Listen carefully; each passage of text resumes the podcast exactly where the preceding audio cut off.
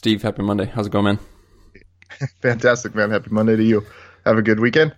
Yeah, yeah, it was good. We uh, we got some good weather in our area, so it's just nice to be outside and get the kids outside. And yeah, it made me super freaking anxious for spring. But yeah, it was it was a good one for sure. Nice. So this Monday Minute, we want to hit um, several things. First off, we're just going to kind of dive into um, some listener questions, actually around the death hike. Um, so if, if, you're listening to this episode, you've probably heard um, the episode we did a couple weeks ago about kind of a DIY death hike. Um, we spoke with David from Pennsylvania about how he put one together and encouraged you guys, the listeners, to put together a death hike if if you're so interested. And the response to that was awesome and lots of good feedback, but then quite a few questions as well of you know, guys who are wanting to put a death hike together but not sure how to, or we actually heard from um, one guy specifically who he posted something about putting a death hike together and he's almost been overwhelmed with the response of interest. And now he's like uh-oh how do i manage this? And w- what do i do? You know? Um, so steve i thought it'd be kind of cool just to hit you know there's no one answer but maybe address some of the questions that we've gotten from listeners if they're looking to put together a death hike.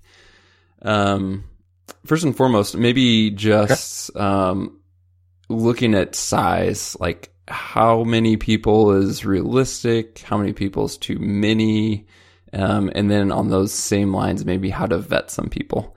So if guys are new to this and, you know, like this one guy, for example, put something on Instagram and apparently in his area had a ton of interest, but now he's getting worried like, uh oh, like how, how do I manage this? Like, what are some thoughts yeah. on managing group size? Um, and then, you know, maybe just looking at do you vet people? How can you vet people? That type of thing.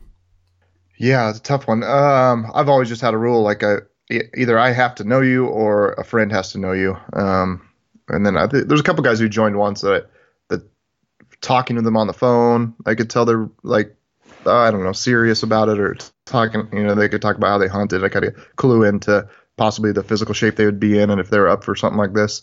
And then I just said, hey, you got to come by the shop and I got to meet you in person um, basically to to vet them. Uh, that's the only way to do it. Because yeah. from from my standpoint, uh, I don't want to get somebody back in there that that's going to be a liability. Um, unfortunately, mm-hmm. uh, just you know you just don't want to be stuck somewhere with with somebody who just wasn't ready for ready for it physically. Yeah. Um, as far as group size goes, uh, the only thing you need to be aware of is certain areas. We've we've done some hikes in wildernesses and stuff like that um, designated wilderness areas, and there's just group size limitations in there. Um, could be eight people, could be 20 people, could be 50 people. You just gotta just get online, Google the the wilderness, and, and type type in like hiking group party size or something like that, and, and usually you'll find the answer pretty quickly. Uh, so it's just something logistically to be aware of. Um, and then outside of that, the only thing else that affects group size is just shuttling you got to obviously the easiest way to do it is some type of loop where you start and finish at the same point, but those aren't quite as um, satisfying to do. It's it's really nice to start from A and hike all the way to Z, and um, just you get more of a sense of accomplishment. You look, you zoom out, look at a map, and go, "Holy crap, we started there and we ended up all the way over here." Um, mm-hmm. But you just do have the issues with shuttles, so I think the easiest thing that I found, ideally, is everyone parks at the finish line. Um, and then you just this like specifically this year uh, for the death hike, I, I rented a couple 12 passenger vans, so everyone's parking near the finish line. Uh, then we'll shuttle everybody to the beginning, and then when they're done hiking, uh, theoretically their vehicle's there. So if they get out a day, and I mean you might have some serious um, space between different groups. You know, it could be four hours, it could be 24 hours. Just depends on the duration of the hike. So that way that everything's easy. When when someone's done with the hike, they're done and they just can jump in their vehicle and drive back home. Yeah, cool. I like it. Um, one of the second questions that came up most is what type of distance and mileage is appropriate, and we'll talk about that. But I actually had um, a thought of how this question ties into the previous question on vetting people and something we've talked about doing before, Steve. I don't know if we ever actually implemented it. It was almost like a, a pre death hike challenge, call it a tryout, yeah. call it what you want, but like something that folks may want to look at is you're both vetting people and then also understanding what type of mileage is realistic is almost like a mini event before the event where everybody has to complete you know, this distance with this type of elevation and see what time they do that in, you know, maybe with a certain pack weight as well. And so you're kind of getting this baseline of like, a what's possible in general um, but then b in terms of vetting people you can make some sort of requirement on like okay you need to be able to do this type of mileage with this type of elevation with this type of pack in this amount of time. And then actually uh, literally you could if you want to force people to do that. And if they can't make that cutoff for that time or for that distance etc then they don't quote unquote like qualify for the death hike. So that's just one idea to throw out there. It's obviously a more formal yeah. way to do it but you might look yeah. at doing something like that to vet folks yeah, the the one thing I mean, uh, kind of on off topic, I would just if I was, you know, in Pennsylvania trying to put this on, I would whoever wants to join, I would have it required that there's two people, um, and basically they are you'll you'll if you're the coordinator, you'll help coordinate getting them from you know the end. I would have them park at the end, shuttle them to the beginning, and then just say you two you're on your own, right? Like mm. there's no more liability. So if they go slow, if they take, you know, if they go fast, whatever, just that, that way there's somebody with them um, in case something goes wrong, uh, and then you know they could take their time, go fast, go slow, and uh, you don't really have to worry about it. Yeah, that's a that's a really good idea for sure. Yeah. Um, yeah. You, you uh, but as far as yeah, vetting, vetting and time requirements and stuff like that, yeah, I can't remember uh, we were going to do that for the year we flew um, into the Frank Church, if I remember right. Um, and yeah, I, I, you had to do a. There's a hike in Boise that was it's five miles and a three thousand foot climb, and I, I basically you had to do it with like a forty pound pack in under two hours or something. Was kind of the the rule I threw out there. But mm-hmm. uh, we said we never actually ended up following up with that. You mentioned the word liability. One of the questions we got was about liability, um, and someone putting this together and like he was asking should people sign a waiver? Like what should he do to um, cover his butt if you will? And i think for an individual depending on how you approach that it's probably worth doing but then there's also um, maybe less liability as an individual if you're not trying to formalize this into an event. But obviously with us because it's something we kind of publicly talk about because we're a company, even though it's not like a company event, if you will. We do a liability form, but anything else, Steve, that someone should think through in terms of just liability if they're the quote unquote organizer? Um, honestly, yeah, I would just keep it very low key, um, and not like so long as you're not charging for the event. Um, yeah, I think you should be fine, right? Like if you're just kind of helping shuttle people and and have a very clear understanding. Like I said, that's why I would do a minimum. Like if someone wants to join, they just have to have a friend and make it very clear that the two are liable for each other. Uh, then you really shouldn't have any issues. Yeah, cool. Um, and then just final questions we got is what safety precautions do we take? Um, and you could approach us from a whole variety of ways, but there's there's numerous things you can do, numerous things you should do. Um, you need to line up communication, especially if you know, if you're having different groups established or you're having different routes, I mean, you want to be able to ensure that people can communicate if necessary. So for us, that typically is looking like making sure that, you know, on the years that we do death hikes where there's more established groups, then making sure that each group has um, an inReach, making sure that um, everyone basically has the contact information for um, other groups um, just that type of thing. One thing to maybe consider just on safety is looking, depending on what your route looks like, looking at pre designated camp spots. You know, thinking of like when did the 100 miler, for example, of just knowing that everyone should end up here and you can get a head count at the end of a day is really important. But then also, if someone is having issues, making sure that there's access to get them um, out of there or to get medical care to them. Um, so you might just want to look at that in terms of access, making sure that at no times anybody's hiking alone. Um, so again, e- even if it isn't the formal, like you brought your buddy, if you have a group of guys, um, basically assign somebody, um, or just make sure that no one's alone at any time, really, um, for any any extended period of time, I should say. Um, and then yeah, just try to you know, if you can have someone part of the hike that has some sort of medical knowledge and experience, like we've relied on that in the past, Steve, that's a weak point for us, but we've gotten um, guys in our group who are you know former military or have actual training and know what they're doing, and we kind of coordinate with them to make sure that um, you know they maybe have like some supplies and gear that would be helpful in that type of situation. But a lot of the safety cuffs stuff is common sense. But anything else that stands out there, Steve? No, not really. Yeah, just just common sense. Like I said, um, I guess if you're super nervous about it, like you kind of hinted at it, having um, exit points on the hike. So just even if it's just a road you cross at, at mile 20, right? Um, a, a, place for somebody who's got a, if their knees going bad on them or something like that, they can get out. Um, it's a little way more nerve wracking. Like the year we flew into the Frank Church, and, and this year will be the same. Once you start, there's really no turning around. Um, and so it's a keep you better be ready for that. Um, and I said if you're doing it the first time with people you don't know, I would definitely plan um, evacuation points, exit points. Awesome. Um, you know, last week on the podcast for the full length episode was um, kind of a training talk with the guys from Atomic Athlete. We had some uh, really good feedback to that. So if you guys are hearing this and haven't tuned in that episode, you may want to check it out. We also had some kind of follow up on what does our training look like specifically? Um, you and I, Steve, this time of year, and for us, it's obviously leading up to the death hike. So we're kind of hitting it a little bit, probably more serious at this time of year than we maybe have in past years, just because we're four to five weeks out from the death hike versus going, oh yeah, the death hike and hunting season, that's months away. Like no big deal. Mm.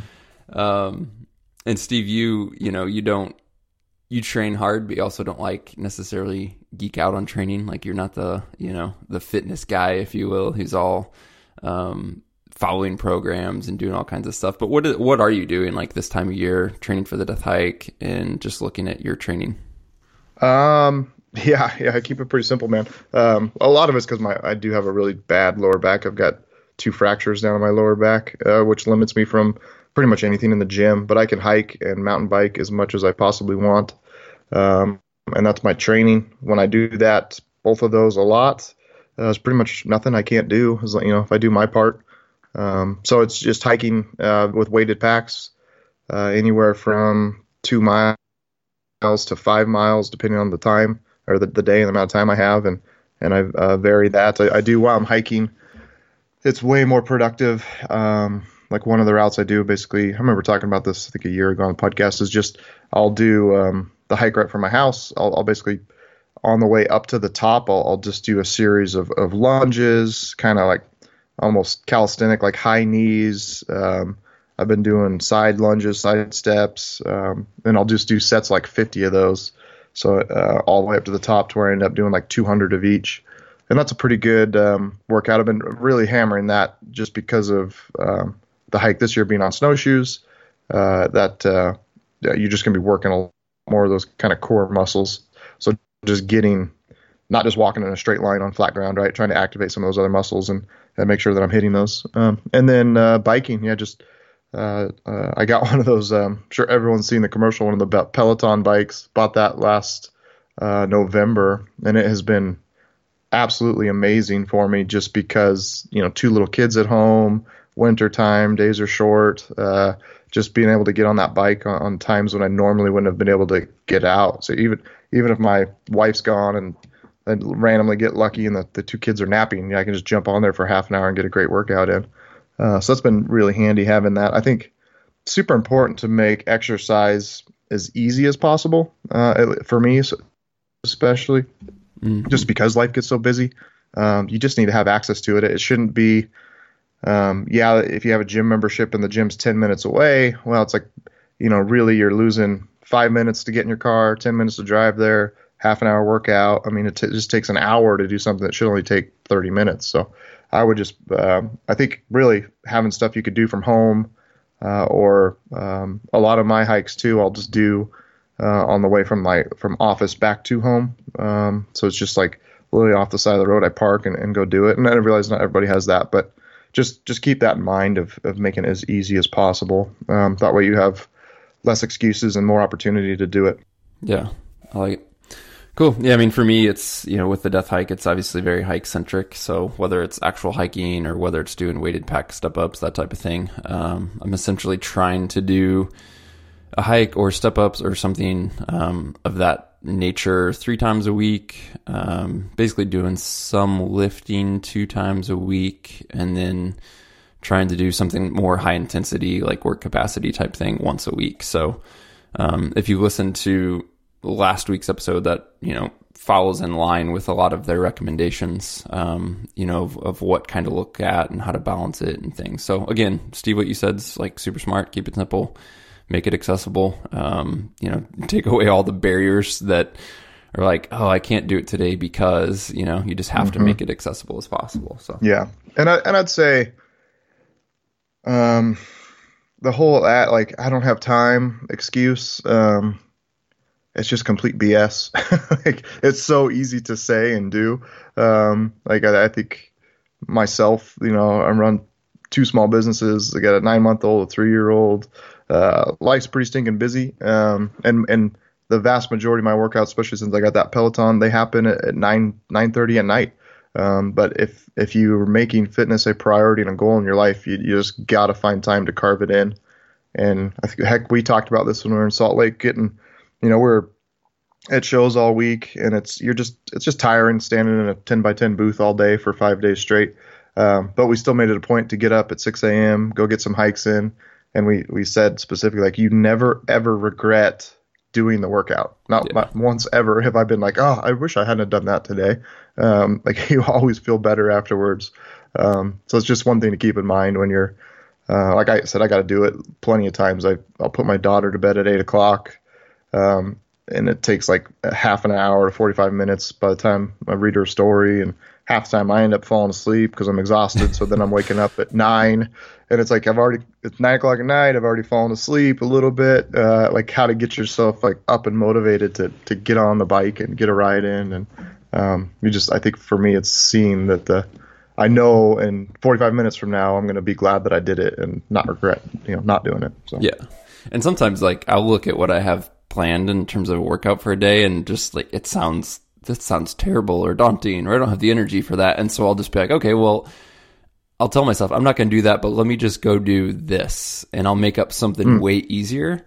But the thing is, once you actually just get started and like you convince yourself, yeah. okay, I'm just going to do something like stupid easy. Once you get moving and like get going, you find out, okay, I'm actually fine. Let's go ahead and do the full thing. Right. So you almost have to like right. play those tricks yeah. on yourself of, okay, yeah, I'm, I'm, I can't do, you know, X. Let me just go do Y, which is much easier. But then you go to do that. Once you start cruising, man, then yeah, it's, it, it's hard to get started. But then once the momentum's going, you're fine.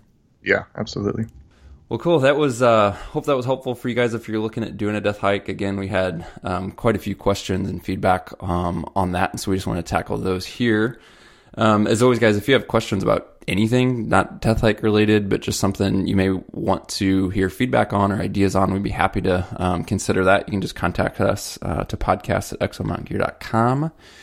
Um, Steve, before we let you go, uh, just behind the scenes stuff. I mean, we get questions on basically like, yeah, what happens behind the scenes? What's what's going on with EXO right now? Like, what's current? Um, yeah, man, I, I, think it'd be, we, yeah, we do get asked a lot to do behind the scenes stuff, so I think it'd be a cool little segment to add to the Monday Minutes. Um, it basically, we, you know, show season's tough. We, we get asked a lot, like, why we don't go to a lot of shows. Well, we're a small company. Um, basically, you know, me, you, Pat, um, and Jake, we're out of the office for two weeks straight. Uh, so we get back to the office. There's two weeks of work. The business continues to run, right? So there's two weeks of work to catch up on.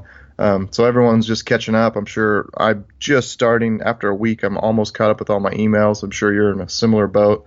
Um, we're just shipping packs every day, trying to get the show orders out. Um, we are titanium frame replacements for everybody with K3s from last year. Um, those are going to start shipping hopefully by the end of this week, if not early next week. Those guys are going to start seeing those come out. Um, and then personally, I'm working on. Um, I got a few prototypey things that I'm working for the death hike for everybody to to go on. So I've got a couple uh, couple meetings here. One in a few hours actually after this podcast this morning. Go meet with our uh, our prototype guy and and start sewing some samples of stuff. Um, guess that's it, man. Yeah, we're just gearing up this time of year at EXO. We're uh, it's usually after show season through May is is fairly um, kind of low key. It's you know it's a little bit of, of um, guys getting ready for bear and turkey season, so a little bit of pickup and and kind of sales, but usually it's it's pretty level. And then basically um, our we're just building up inventory. So when we hit June, uh, and orders just start going crazy, guys are getting ready for you know the main hunting seasons uh, that we've got stock ready for that. So we're just kind of uh, building up that inventory and getting things organized and, and ready for summer season. Cool. Well, guys, thanks as always for tuning in. Um, obviously, hit that subscribe button if you haven't already. We'd appreciate it so you can catch future episodes.